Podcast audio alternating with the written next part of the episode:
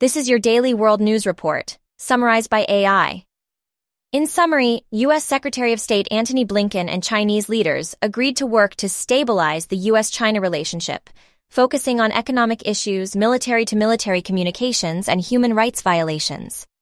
Ukraine President Volodymyr Zelensky praised troops for making limited gains in counteroffensive battles, and at least five Palestinians were killed, and 91 wounded in a massive firefight between the Israeli military and Palestinian militants in Jenin.